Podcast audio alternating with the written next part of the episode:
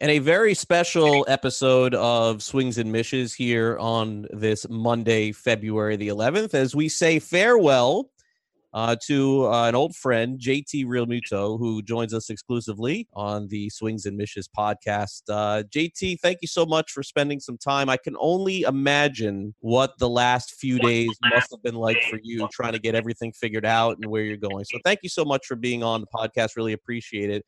What's it been like? What's the last few days been like for you? Tell us. Oh man, it's been pretty hectic. You know, really the last couple of months have been pretty crazy. But uh, as far as the last week goes, um, just my wife and I uh, packed up basically last Sunday because uh, we were ready to we were ready to head to spring training. You know, usually we would leave February 1st, just try to get out in the sun and get acclimated with things, but we didn't really know where we were going, so we packed the whole house up and then just kind of sat there for a few days uh, waiting to find out whether we were driving to Jupiter or driving somewhere else or driving to Arizona. So uh, once we got the call um, and finally found out where we were going, it was a bit of a relief just to finally kind of take a breath and know where we're going to be for the season.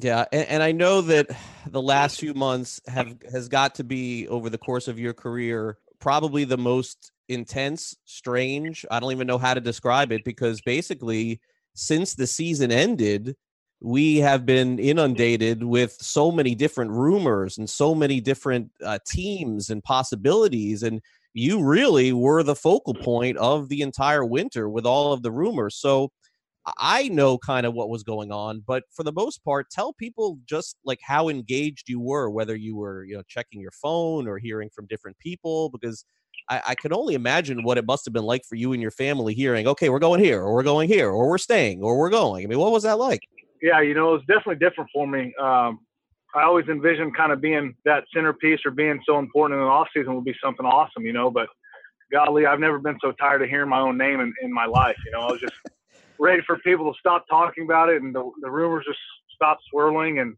I would get a text almost every other day from one of my friends or one of my family members saying, "Hey, I heard you're going here. I heard you're doing this. I heard."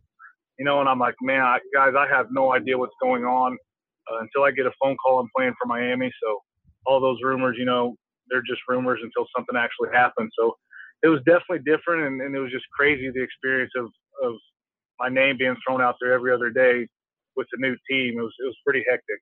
Yeah, and, and I know that it ended up being the Phillies, and, and we'll get to that in a minute.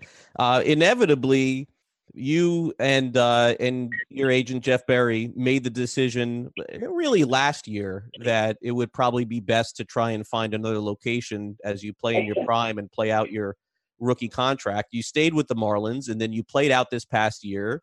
Uh, you started a family with your wife. You had a baby. Uh, you, you made the All Star team. And then, uh, you know, it kind of got to the point where the same thing kind of happened again, where it was like, hey, maybe it's best that we move on. Um, I know you had a lot of great times as as a Marlin, but it just kind of felt like JT. There there came a point where uh, career change was needed, and is that more or less kind of what happened and how you were feeling about it? Yeah, you know, I mean, there was a lot of misconception in the media as far as how I felt, um, and and the reality of it was is I wasn't unhappy at all with anything in Miami. You know, I loved the organization. I loved my teammates, loved the coaching staff. Everybody was wonderful to my family and me. You know, they, they treated my wife great the whole time. Um, they always treated me with respect. respect. They took me in when I was 18 years old, you know, and kind of brought me through the system. So I have nothing but love for Miami. It just came, it came to a point to where uh, when you're playing this game, I mean, especially for me, I'm playing this game for one reason, and that's, that's for a chance to win a World Series. And that's really all my focus is, and that's what my goals are in this game. And um, not that Miami can never win a World Series or, or but you know it's it's tough when you're in a rebuild or a, a build as they call it.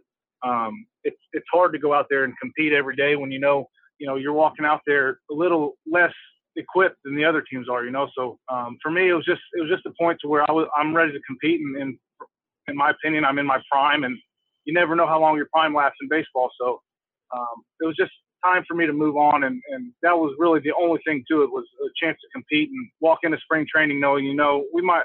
I mean, who knows what's going to happen this year? We might not make the playoffs. We might go to the World Series. You never know. But it's just walking in with that intent, like, hey, we think we're just as good as anybody, and, and that's a good feeling, and it gives you something to play for all season. Now, now, JT, last year when you, you played out the season with the Marlins, as I mentioned, you, you accomplished a lot of good things. Uh, the one thing that I get asked a lot that I don't think that I've ever asked you this is that was it tough seeing your good friend, your former roommate Christian Yelich go on to Milwaukee and and win the MVP? I know you rooted for him, but was that a hard part of this process? Seeing him, seeing uh, Ozuna compete almost to get into the uh, postseason, to see uh, Giancarlo competing in the postseason. Was that part of it? Did that was that a factor at all for this? Kind of seeing how that played out. Uh, yeah, I mean that's that's definitely it's it's tough. Obviously, I'm rooting for them. I mean, those are my teammates. I love those guys. Um, but it's just tough to to watch them kind of get that chance to go and, and out and play play in the postseason. Like you said, Yelly winning an MVP, just kind of getting a chance to to start over. And, and sometimes in this game, you just need a restart and, and a refresher, and um, that can that can boost your career and boost your experience. And um, it was definitely a little tough for me to, to sit back and watch those guys go out and, and play in the postseason. But of course, I mean, I was super happy for them, and they deserve every minute of it. JT, you got the call on Thursday, and you ended up getting traded uh, to the Philadelphia Phillies. I know that it seems as though this is a really good spot for you to play in. You're playing for a team that's going to be competing for the postseason. What were the emotions like for you and your family when you found out it was Philadelphia?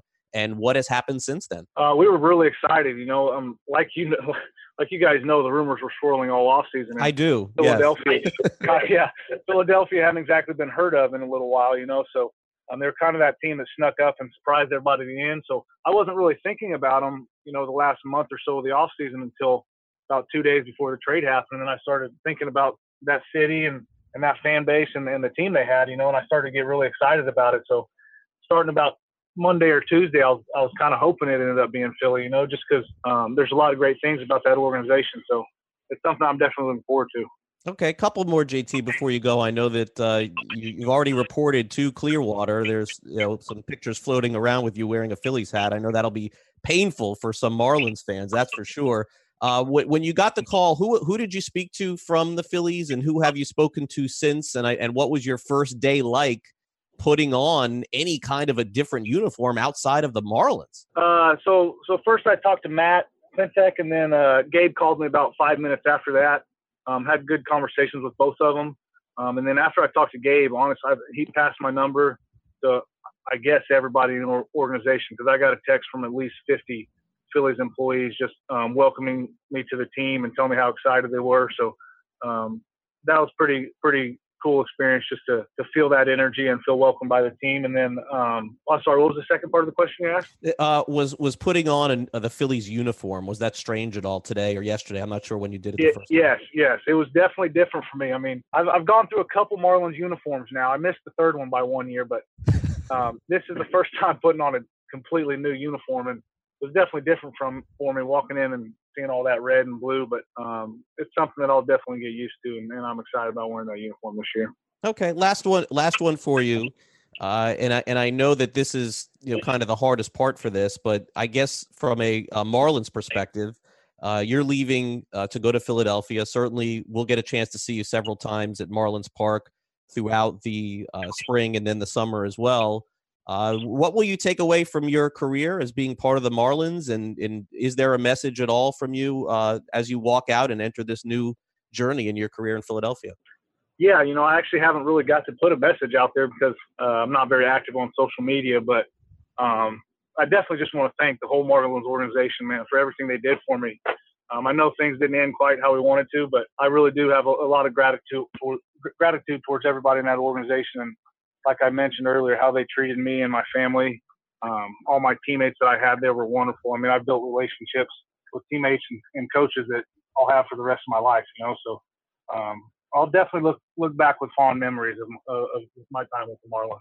Well, congratulations again on the trade. Congratulations on a fantasy football championship. It's been a, a great year for the Realmuto family for sure. thank, thank you again, I look forward to seeing you visit Marlins Park this year. I think that I, I, see that there is one game Philadelphia does go on the road to South Florida here on the schedule. So hopefully I'll catch up with you. Thank you so much again. Congratulations on everything. Okay. Absolutely. Thanks for having me.